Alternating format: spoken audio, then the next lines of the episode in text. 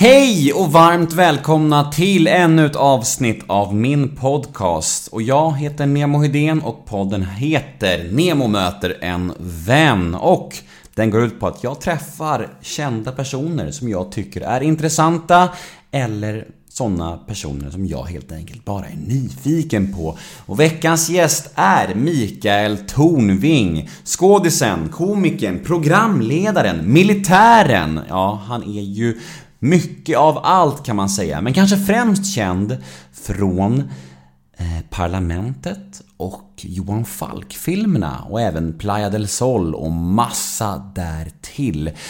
Och vi kommer prata om allt detta i dagens avsnitt, såklart. Och veckans podd är ett podmi exklusivt avsnitt, vilket betyder att det ni kommer att få höra här nu är en teaser av mitt samtal med Micke Tornving, ett litet smakprov. Och vill ni höra episoden i sin helhet så behöver ni antingen gå in på podmi.com eller ladda ner podmi appen appen. Och väl där inne kan ni antingen välja en prenumeration på hela Podmis paket av exklusiva poddar och då får ni tillgång till exklusiva avsnitt av Rättegångspodden, En mörk historia, Mordpodden och massa andra högkvalitativa poddar. Och det paketet kostar 69 kronor i månaden. Eller så klickar ni er vidare specifikt endast till Nemo möter en vän och då kostar det bara 29 kronor i månaden. Och då får ni tillgång till mina podmi exklusiva avsnitt som är några riktiga höjdare.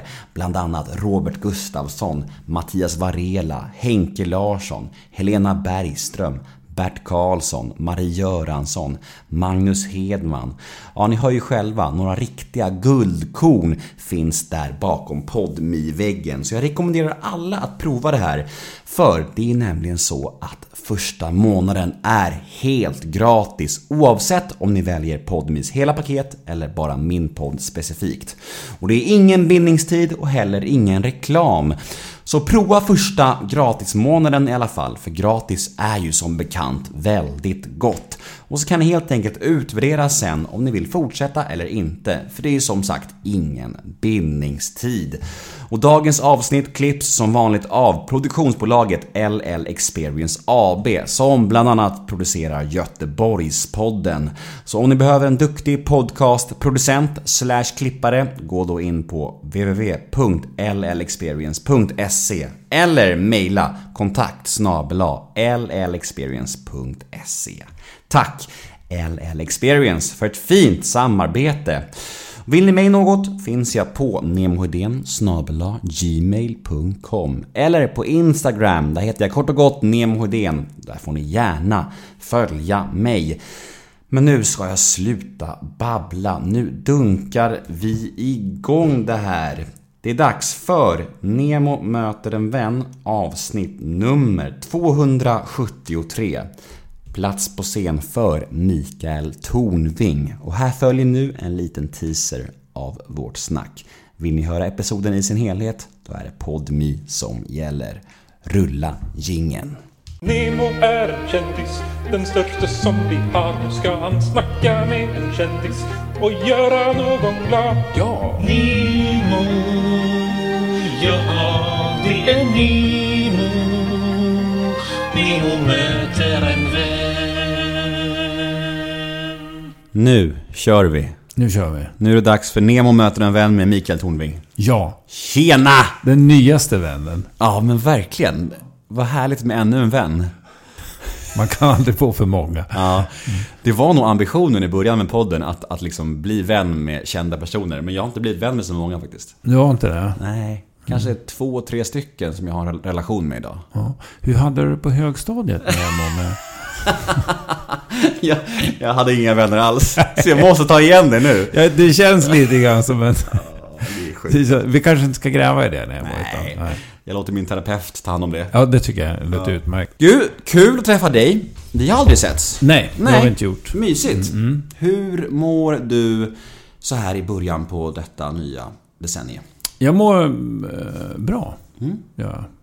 Hur kommer eh, schemat se ut framöver? Vad har du på G i början på det här året?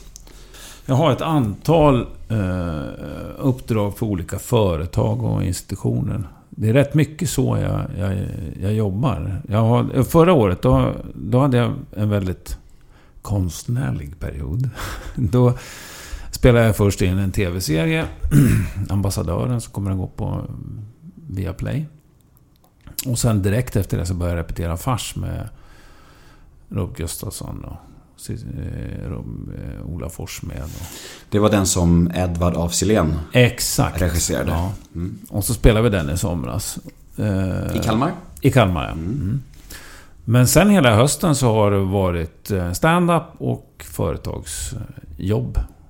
Och jag trivs bra med det faktiskt. Jag jobbade som managementkonsult en gång i tiden och jobbade med förändringsprocesser i organisationen. Så jag tycker att jag tycker det är kul att sätta mig in i företag och organisationer, hur de funkar och, och fungera som moderator oftast under, Mm.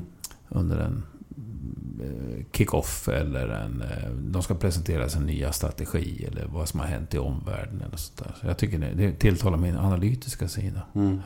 Och just eh, moderatorjobb känns ju som... Alltså folk brukar prata om det här med att jobba så lite som möjligt och tjäna så mycket som möjligt. Och det känns ju som att eh, om du gör några moderatorjobb per år och kan leva på det så är väl det något sånt jobb, eller? Ja, det är det. För att jag, jag, är, en ganska, jag är ganska lat som person. Jag, jag, kan, jag levererar bäst under press. Eh, har jag insett. Va? Och då bokar jag in så många jobb jag kan och sen så håller jag mig igång och jobbar. Annars är jag rätt... eh, Jag tycker om att gå och skrota här i lägenheten eller åka upp till stugan eh, och, och åka och hälsa på syrran som bor i London. Eller läsa. Mm. Så jag, jag gillar att, att ta mina promenader och träna lite grann och sådär. Jag gillar möjligheten att göra det. Alltså. Egentligen brukar jag ta mina lyssnarmail i slutet av poddarna men nu var det faktiskt ett mail som rörde just det här så vi kan ju slänga in det direkt. Och det, det lyder så här. Jag har förstått att du gör mycket komfa-jobb. Vad tar du i betalt för ett sånt gig? Det säger jag inte. Nej, Nej. det är okej. Ja. Ja. Jag misstänkte att du inte skulle säga det. Ja. Men jag måste ändå ta med det. Ja. Men jag kan säga så här att jag har en differentierad prissättning. Mm. Eh, Det betyder vad då? Det betyder att eh, det finns vissa uppdrag som jag tar mer betalt för som är kommersiella, alltså för privata företag och sådär.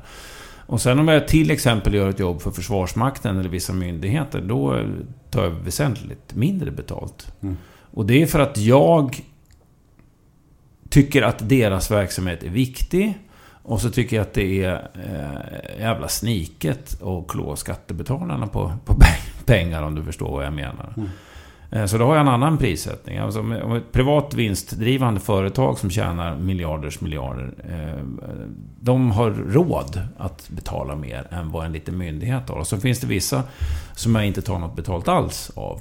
Eh, till exempel om undersköterskor i Jämtlands läns landsting skulle vilja ha en personalfest. Då försöker jag, om jag har plats i schemat, så att göra det. Och då tar jag inte betalt alls, för jag vet ju att de inte har några pengar. Utan de får betala bensinpengar eller någonting sånt. Mm. Och har folk synpunkter på det, så får de ha det. Well said. Ehm, Jag lyssnade på ditt sommarprat inför Mm. det här. Ja. Hur gammalt är det? Två år? Tre år? Tre Nej, det är mycket mer än så. Jag tror det är fem sex år Aha, ja. Men det jag- känns fräscht för att det är tidlöst. Exakt, det var stor konst. Men du pratar där lite grann om eh, att din pappa var periodare. Ja. Eh, hur... Eh, jag är själv uppvuxen med en pappa som ja, men drack eh, en del. Och eh, jag undrar, jag är lite nyfiken på hur, hur tog sig det uttryck? Och var det någonting som du reflekterade över som barn? Eller är det någonting som har kommit liksom i vuxen ålder? Ta- tankar på att fan det kanske var så, det kanske var lite mycket, du vet sådär.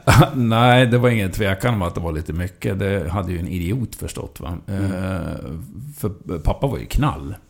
Mm. Det var inte så att han gick omkring och var lite småslirig sådär. Utan när han hade sin period, då, då var han ju apkalas. På riktigt. Eh, så att jag upptäckte ju det här... Eh, att jag, eh, jag började förstå att pappa inte var trött.